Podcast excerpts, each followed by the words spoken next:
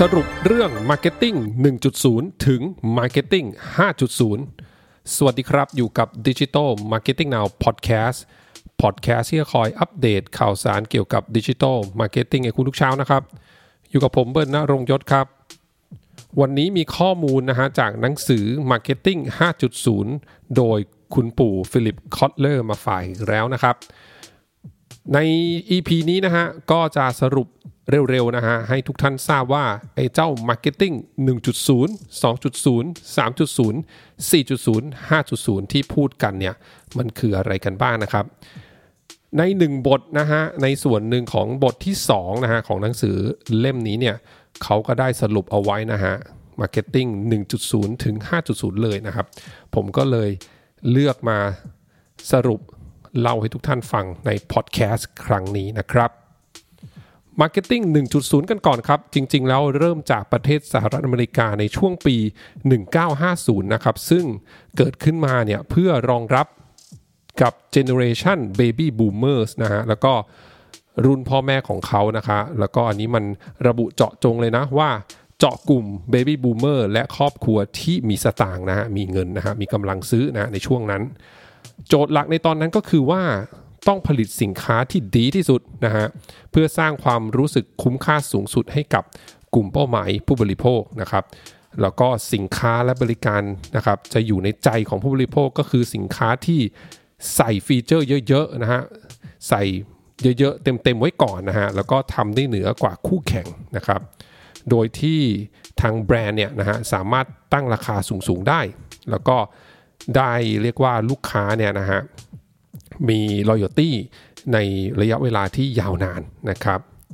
ดังนั้นเนี่ยการทำการตลาดในช่วง Marketing 1.0 นะครับ ก็จะเน้นไปเรื่องของ 4P นั่นเองนะฮะ Product Price Place Promotion นะฮะ ถ้าใครที่เรียน Marketing ก็จะพอทราบว่าเป็นพื้นฐานตำราดั้งเดิมเลยนะฮะ 4P นะครับ แล้วก็ความพึงพอใจของลูกค้าเนี่ยคือเป้าหมายสูงสุดของการทำ Marketing 1.0 นะครับ แต่ว่าอย่างไรก็ดีเนี่ย Marketing 1.0 มีข้อเสียอยู่อย่างหนึ่งฮะ เพราะว่าภาคธุรกิจที่ผลิตสินค้าออกมาแล้วเนี่ย จริง ๆ แล้วเป็นสินค้าที่หลาย ๆ ชิ้นนะหลาย ๆ อย่างเนี่ย เป็นสินค้าที่ผู้บริโภคแทบจะไม่ต้องมีความจำเป็นต้องใช้เลยนะฮะก็นี้เป็นอีกหนึ่งปัญหาที่เกิดขึ้นของ Marketing 1.0 ก็เลยต่อเนื่องกันฮะมาที่ Marketing 2.0 ครับ ยุคนี้เนี่ยเขาเรียกว่าเป็นเรื่องของ การเน้นเรื่องลูกค้านะฮะหรือว่า customer centric นะครับ หลังจากปัญหาที่ marketing 1.0 ทิ้งเอาไว้นะฮะช่วงนั้นเนี่ยนะฮะก็คือ 1.0 เนี่ยเรียกว่าเป็น product centric นะฮะพอมายุคต่อมานะฮะก็คือช่วงประมาณกลางทศวรรษที่ 1960 นะฮะจนถึงกลางทศวรรษของปี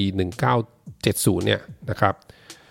กลายเป็นว่าการตลาดเนี่ยก็เลยกลับกลายมาเน้นเรื่องของลูกค้านะฮะหรือว่า customer centric เป็นหลักนะครับ การมีลูกค้าเป็นที่ตั้ง แล้วก็เทรนด์นี้เนี่ยก็ถูกทำให้ชัดเจนมากยิ่งขึ้นนะฮะในช่วงต้นของเขาเรียกว่า recession นะฮะก็คือความถดถอยของเศรษฐกิจนะฮะช่วงต้นทศวรรษที่ 1980 ก็ช่วงนั้นเองเนี่ยกำลังซื้อของผู้บริโภคนะครับ ก็ลดลงเป็นอย่างมาก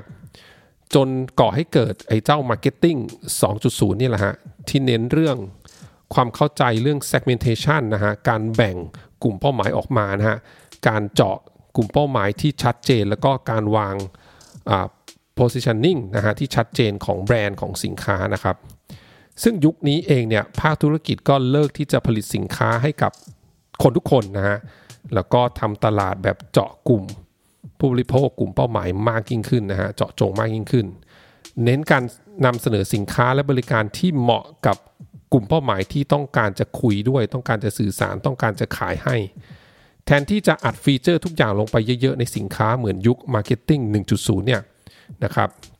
ยุคนี้เนี่ยนักการตลาดก็รู้แล้วว่าไม่ใช่ทุกคนนะฮะที่จะเป็นลูกค้านะครับ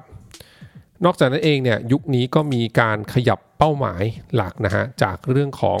ความพึงพอใจของลูกค้าในช่วง Marketing 1.0 เนี่ยมาเป็นการสร้างความสัมพันธ์ระยะยาวกับลูกค้านะฮะแล้วก็การกลับมาซื้อซ้ำนั่นเองนะฮะหรือว่า retention นะฮะอันนี้ก็เป็นเรื่องที่เกิดขึ้นใน Marketing 2.0 นะครับ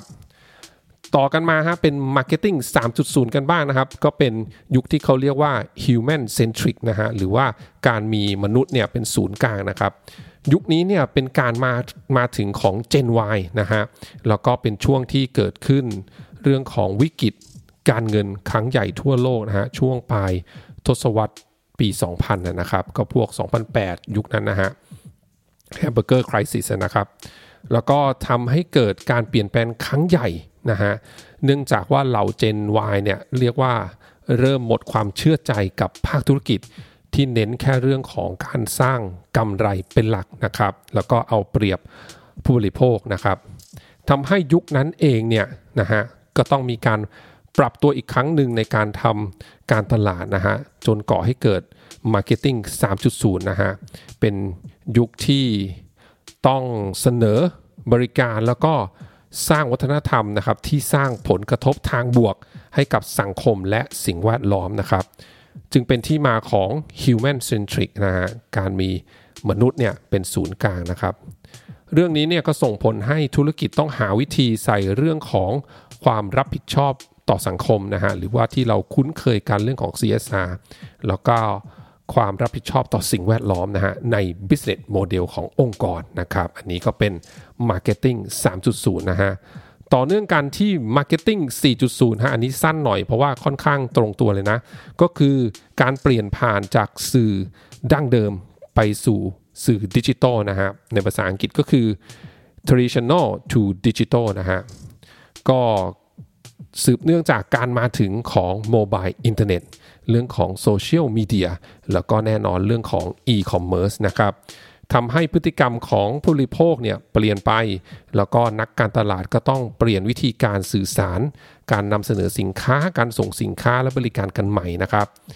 ยุคนี้เนี่ย Marketing 4.0 เนี่ยต้องมีการทำสิ่งที่เขาเรียกว่า Omni Channel นะฮะหรือการที่ออยู่ในหลาย ๆ สื่อนะฮะ แล้วก็สามารถที่จะสื่อสารกับกลุ่มเป้าหมายนะฮะในทัชพอยต์ต่างๆ ได้นะครับ การเปลี่ยนแปลงจากสื่อดั้งเดิมนะฮะหรือว่าสื่อ traditional ไปสู่สื่อดิจิทัลเนี่ยก็คือเรื่องของ Marketing 4.0 นั่นเองนะครับ มาถึงข้อสุดท้ายแล้วครับ Marketing 5.0 นะฮะเขาบอกว่ายุคนี้เนี่ยเป็นยุคของ Technology for Humanity นะฮะ เทคโนโลยีสำหรับมวลมนุษยชาตินะครับการมาของ Gen Z แล้วก็ Gen Alpha เนี่ยเป็นจุดที่นักการตลาดต้องปรับตัวกันอีกครั้งหนึ่งนะครับ อย่างแรกเลยนะฮะก็คือการที่ต้องสร้างการเปลี่ยนแปลงในทางที่ดีขึ้นให้กับมวลมนุษยชาติ แล้วก็การพัฒนาคุณภาพชีวิตนะครับ แล้วก็อย่างที่ 2 ก็คือ การที่ต้องนำเอาเทคโนโลยีเนี่ยมาทำให้ชีวิตดีขึ้นนะครับ พอผมอ่านถึงจุดนี้เนี่ยทำให้ผมย้อนคิดถึงเรื่องที่ทิมคุกเนี่ยออกมาพูดในงาน Computers Privacy and Data Protection Conference นะฮะ 2021 ที่เป็นการใช้เวทีนี้นะฮะ ในการตอบโต้ไกลๆกับ Facebook นะฮะ เรื่องของ iOS 14 นะครับ ก็คร่าวๆนะฮะ ทิมคุกก็พูดถึงเรื่องว่า เทคโนโลยีเนี่ยควรจะต้องทำให้ชีวิตเนี่ยดีขึ้นนะฮะควรจะทำงานอยู่ด้านหลัง แทนที่จะคอยปลุกให้พวกเราเนี่ยตื่นขึ้นแล้วก็ไปใช้งานเทคโนโลยีบ่อยๆเนี่ยเทคโนโลยีควรจะต้องทำงานเงียบๆอยู่ข้างหลัง แล้วก็ทำให้คุณภาพชีวิตของมนุษยชาติดีขึ้น อันนี้ก็ตรงกับ Marketing 5.0 เลยนะฮะ สิ่งที่ทิมคุก CEO ของ Apple ได้กล่าวไว้นะครับ แล้วก็สรุปเร็วๆก็คือว่า Marketing 5.0 เนี่ย มันก็คือการผสมผสานระหว่าง Marketing 3.0 นะครับ ที่เป็น Human Centric แล้วก็บวกกับ Marketing 4.0 ก็คือ Traditional to Digital นั่นเองนะครับ นี่นะฮะ เรื่องของ Marketing 1.0 จนถึง Marketing 5.0 นะครับ จากหนังสือ Marketing 5.0 โดยฟิลิปคอตเลอร์นะครับ ปิดท้ายกันนะฮะ อย่าลืมครับ ตอนนี้ผมมีคอร์สนะฮะ ครั้งที่ 2 แล้วเปิดเป็นครั้งที่ 2 แล้วนะครับ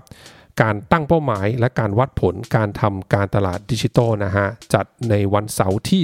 13 มีนาคมนะครับ ผู้ฟังท่านใดที่สนใจก็เข้าไปที่ Facebook Page Digital Marketing Now Podcast ได้นะครับ ดูรายละเอียดในนั้นได้ แล้วก็หวังว่าจะได้พบบางท่านนะฮะในคอร์สครั้งนี้นะครับ ขอบคุณทุกท่านมากที่รับฟังครับ เดี๋ยวพรุ่งนี้เป็นเรื่องอะไรฝากคอยติดตามกันนะครับสำหรับวันนี้ สวัสดีครับ